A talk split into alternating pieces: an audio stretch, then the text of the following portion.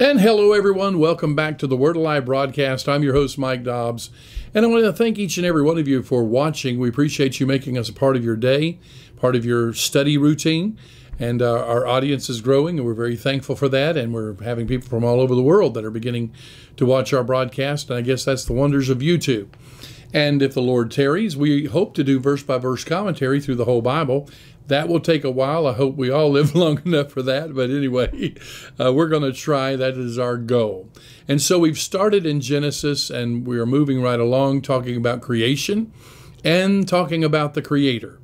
And of course, it's obvious when you read the book of, of creation, when you read the book of Genesis, which is the book of creation, the book of beginnings, uh, you, you see right off the bat the handiwork of the master God, of the creator of the universe, of the intelligent designer. And we've been proving that, that when you read this, you understand it. And God is very specific. He uses specific words, as we've talked about before, to make it clear how things are going to be, how He is establishing His dominion, how He is establishing the animal kingdom how he's establishing the earth and all that, it, however, it's going to work in the ecosystem of the world. And uh, for instance, he says in verse 24, where we're going to pick up in Genesis, the first chapter, in verse 24, and God said, Let the earth bring forth the living creature after his kind, cattle and creeping thing and beast of the earth after his kind. And it was so. I love the way the uh, Jewish Bible says it. It says, God said, Let the earth bring forth each kind of living creature, each kind of livestock, crawling animal, and wild beast. And that's how it was. So God spoke it, and that's the way it happened. Now, understanding there's some very important factors in this verse that God, the creator, indicates he, you know, he's the creator, so he sets the parameters of how everything is going to operate and the parameters that everything is going to operate in and he creates the physical laws that will govern this world that he is creating. And one of them is that an animal cannot move from one kind to the next. Neither can an animal breed with a different kind. So he, he sets those parameters. And so, uh, you know, evolution teaches that animals moved from one level to the next and they became a completely different kind of animal. And of course, evolution, of course, is is a theory, and it hasn't been proven, never will be, because it's not based on fact. But science is proven, and we understand because all we have to do is look at how it is now. That everything produces after its own kind. I mean, you wouldn't go out there and, and see a cow that is bringing birth and expect a horse because although they're very similar, they're very different and the cow is a cow kind and the horse is a horse kind and they can't they can't bring forth and move to another level. They can adapt as we've already said and we won't dwell on that but adaptation is simply when, uh, say, a wolf that moves to the Arctic regions begins to slowly turn white over every generation that's born. That's adaptation. And so that can happen. God allowed that to happen. That's built into their instinct. And that's how God created us. But to move from a wolf to an elephant is not going to happen, never has happened, never will happen. And therefore, that's why they never can find the missing links, if you please. So God makes it very clear. God is God. And he says it's going to be this way. Every living creature will bring forth after their kind. And then he specifies cattle and creeping thing. In other words, the cattle is not going to move into a creeping thing or become a creeping thing. The creeping thing is not going to become a cattle. It's not going to become a cow. It, it, he has it as it is, and he's speaking as each beast or creature or creation will stay within their kind. You know, I've been to the Ark a couple times, and that is an amazing thing. It's in Williamstown, Kentucky. In fact, this last time, uh, it was kind of neat because Mr. Ken Ham, which is the man who is the mastermind behind building the Ark, actually came to my table where I was eating, and we visited for a few moments. And that was a neat thing to be able to do that because I have tremendous admiration for this man simply because of his science and what he has studied. And one of the things that he has debated, even leading uh, atheist scientists with, and I particularly believe he won, uh, but he was basically saying that the ark had different kinds of animal. It had a cat kind and a cow kind and a horse kind, could have had dinosaur kind on it, but they were the mother genus of the entire phyla which means that they were the beginning, and, and from everything from that cat kind came all the cats. From that dog canine kind came all the, uh, the dogs. Not different creatures, they have one kind, but different variations and adaptations. And so when I go through the ark, I see that, and that to me is so amazing because I really feel like that answers a lot of questions to science. And this is the beginning of the sixth day, which is also very significant because this is the day when God is going to create his best kind, his masterpiece, which is mankind. Day six, we're looking at the word or the letter Vav in the Hebrew language. There are no numbers in Hebrew, so we have letters, alphabet letters, and so the letters Vav is the is the letter for six. It is the number for six in the Hebrew language, and so uh, Vav, the, the every letter in the Hebrew alphabet has a definition. So Vav has a definition. The number six has a definition, and it means the symbol of achievement or preservation or transformation. Uh, Jehovah God completed the creation in the earth for, in six days.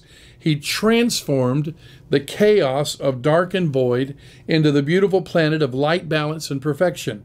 Six is known as the number of man. God's number of perfection is seven. And because mortal man always falls short, the best man can do is six until he meets the one, and then he becomes a seven. Perfect man. Renowned men who have stood out in defiance of God, for example, uh, Goliath, Nebuchadnezzar, and the Antichrist are all emphatically marked by this number six.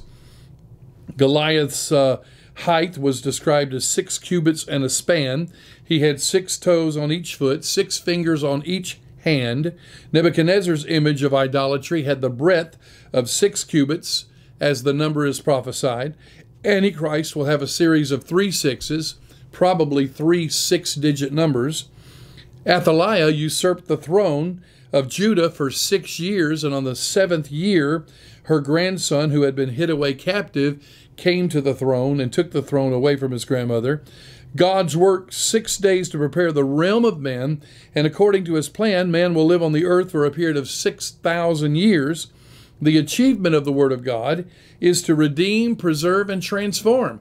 So God sent His Word to redeem, preserve, and transform man and make him into His image, and that is a six becoming a seven the achievement of the Word of God is working on us to change us from the lowly creature that we are into the image of Christ, a spirit filled believer filled with God's power and authority. Vav symbolizes the complete purpose of human existence to bring man back into a state of becoming the residence of God. And of course, Vav's numerical value is six. Now, this brings a whole purpose to mankind. You know, there's so many people that say, Why am I here? And what is my purpose? And that is a sad thing about people who do not believe there is a God, because if there is no God, then you're just an organic creature. You're just something that happened with no real purpose and no real destiny. And so we're just all living creatures bundled up here on this planet that just happened. So we have no eternal purpose. We have no hope of eternity. We have no hope of existence after this world. What a sad existence. But when you believe there's a God, then it makes human life valuable. It makes human life precious. That's why abortion is murder, is because God is the creator of all life and man does not have the right to take it. And so when you begin to put God into the factor, now man has meaning. Now man has value. Now human life is precious. Now there are principles to live by, and there are things that we must do to be obedient to the God that created this world. Now we have a book, and that book is the owner's manual that was written by the Creator to show us how to live our life, not because He wants to control our life, but because it will help us reach our destiny. And what is the destiny of all men? We all have a common destiny, and that is to go from being fallen man to elevated man filled with the Spirit of God and made into the image of Jesus Christ, to be the image of God upon the earth. So God fills us with the Holy Ghost, which downloads his DNA into us, and then slowly the teacher, the comforter, the paraclete, the one that stands beside us and inside us, begins to change our nature, begins to infuse the nature of God, begins to make us more and more like Him. Not more religious, but by relationship, more like Him where we begin to think like Him. We begin to talk like Him. We begin to have the same values that He has. We begin to have the same attributes that He has. That is what God intended man to be. And so I believe Adam was created perfect. I believe that he was created intelligent. I believe he was created with a language. This man was brilliant, and God would come and visit with him in the cool of the evening. They would fellowship, and God would teach him God stuff so that he could be like God. That was the nature, that was the purpose, that's the whole bottom line. And when you take God out of the equation, you reduce man to an animal, you reduce man to no purpose, no benefit, and really no reason to be here. I'm so glad that whenever I received the Holy Ghost and began to live for God at 11 years old, that began to fashion my life into a direction of purpose and value.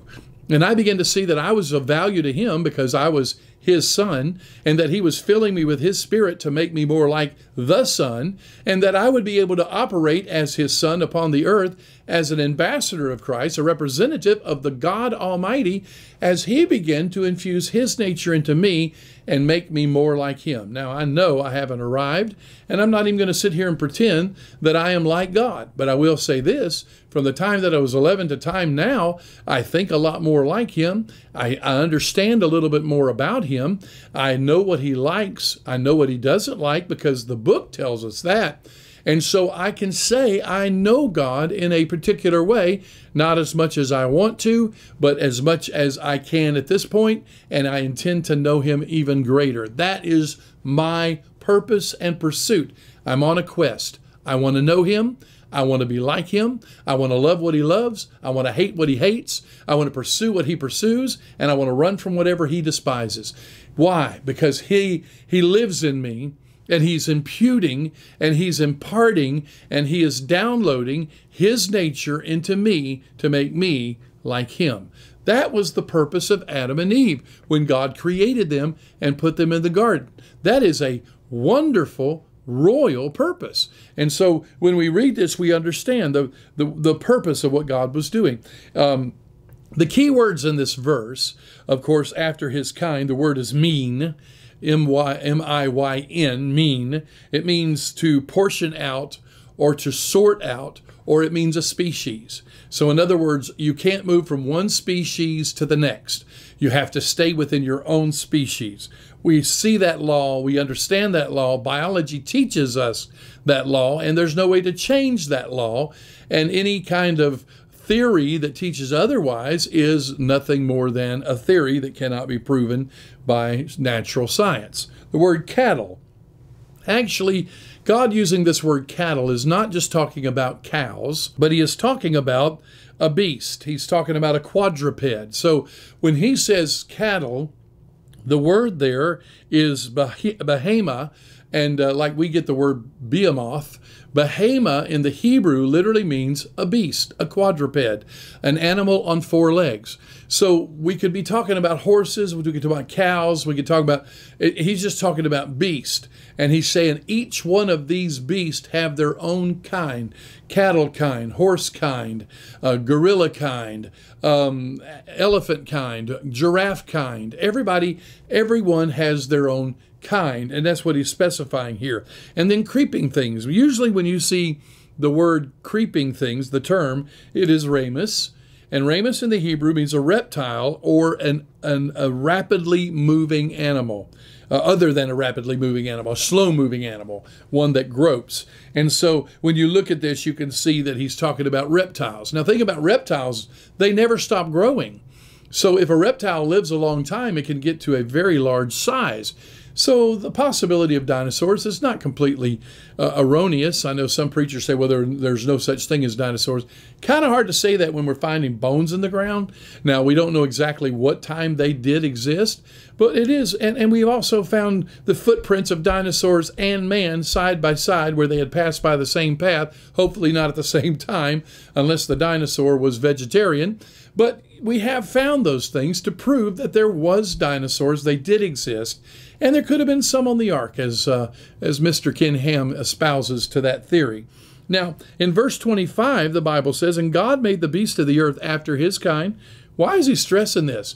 Because he knew that some people would come up with this erroneous doctrine that, that a monkey became a man. God said, That don't work. That's, uh, that is against my law. I will not allow it. It didn't happen. It never happened. It can't happen. And it won't happen. Why? Because God said. and so he says, after his kind, cattle after their kind, cattle being all quadrupeds, four uh, footed beasts, and everything that creepeth, there's that creeping thing again, creepeth upon the earth after his kind, all the reptiles after their kind, and God saw that it was good. Now, when God says something is good, it means that it meets his expectations. It's according to his plan. It's according to the master design that he already has thought of and put to place. And what he's doing when he says something is good, he's taking what he has spoken and comparing it to what he was thinking. And if they are the same, it is good. So that's what God does. He is approving his work according to his plan. Now, if God follows his plan, who are we to think we can't? or we won't. If we're going to be obedient, we must follow his plan because even God followed his plan. And so as we study, we'll see that in the exegesis of this verse, uh, the Bible says, And God made, or Elohim worked the beast of living beings on the earth after his kind and species, and cattle after their kind in species, and everything that creepeth creeper upon the earth, soil after his kind in species. And God Elohim saw that it was acceptable to him. So God is saying, Okay, this is what I had in mind, this is what I'm going to do. And then when he had done it, he said, okay, this is just what I was thinking. This is just the way I wanted it. This is good. Remember that God cannot do anything but good. That's all He is. He is good. I was in an airport one time, uh, several, it's been over a year ago now, and I was just sitting in the airport and, and I was talking to the Lord. I know people might have thought I was crazy, but I, I'm like, God, you're so wonderful. You're, you've just been so good to me. And the favor of God in my life has just been so amazing, and I'm not worthy of not a day of it. But as I was there, the Lord said, No, no, I'm just good. I heard his voice. I, you know, you hear that still small voice. It's the Holy Ghost that lives within you. I'm glad that I serve a God that talks. And, uh, you know, because the enemy does. I mean, everybody's talking about the enemy said this and the enemy. Well, if the enemy can talk, God can. And you need to tune into his voice and hear what he has to say. And that may require you to take your headsets off and get quiet. It may require you to turn your radio down, your television off, or your computer and get quiet with God and let him talk to you because he does talk. And the Lord spoke to me. He said, I'm just good. I'm not good to you. I'm just good. And I said, Well, God, I'm not going to argue with that because you don't argue with God. I said, Well, I, I, I know, but, but you've been really good to me. And he said, No, if you have any dealings with me at all, I am good. That's all I can be. I am good manifested in light and power and energy. I am goodness. And so when you deal with me, it is good. Now you say, well, if he's so good, then how come there's people starving? How come there's there's terrible things that are happening in the earth? And the answer to that question is he is so good that he will not force himself in any situation on any human being or in any someone's life. So The good God stands back and says, If you will let me be good, if you will let me be God, then I can help you with this. And so the reason people uh, do not have food is because he's not being allowed in their system. He's not being allowed to be their God. You know, he told Israel one time, he said, "Okay, go ahead. You want to serve the other gods of the of the countries around you? You do that. But when the enemy comes through your gates, who's going to stop them?" And I'm, I'm not going to be there because if you're not going to allow me to be in your life and if you're not going to be obedient to me and, and be my people, then I am not going to be your God. And if I'm not your God, then you better find one. And you can't because there's only one God in the earth and in heaven, and that is the man Christ Jesus that was the manifested God on earth. You see, God Almighty is one God, the only God, the living God, and there is no other God. That's by His own testimony. And so, you know, I was saying, God, you're so good. He said, No, I'm just good. That's the way I am. If you have any dealings with me, if you allow me in your life, I will bring goodness into your life. I will bring uh, happiness into your life. I will bring fulfillment into your life. I will bring purpose into your life. If you just let me in, I will help you. I will be a benefit to you. I will I will show you what happiness really is. I'll show you what real purpose really is. And until humans find God, there's this emptiness in them that they try to fill with everything else, trying to fill that void in them that was meant only for God. And when until you come to that place where you're willing to let him fill that void, then you're not going to be happy. You'll never find happiness in just a human being. Uh, you think, well, if I could just find the right person, I'd be happy. But you know as well as I do that because we're both temperamental, there'll be some days when you're not happy. There'll be some days when they fall short of your expectations. There'll be times whenever uh, you're you're having arguments and misunderstandings because you're two different people from two different ways of life. But God is perfect. God is always the same. God never has a bad day. God isn't moody. You're never going to find him too busy for you because he is good. And you know, when he said, okay, I'm looking at my plan and I'm comparing it here, and it really does look good because it's the way I want it. It's the way I planned it.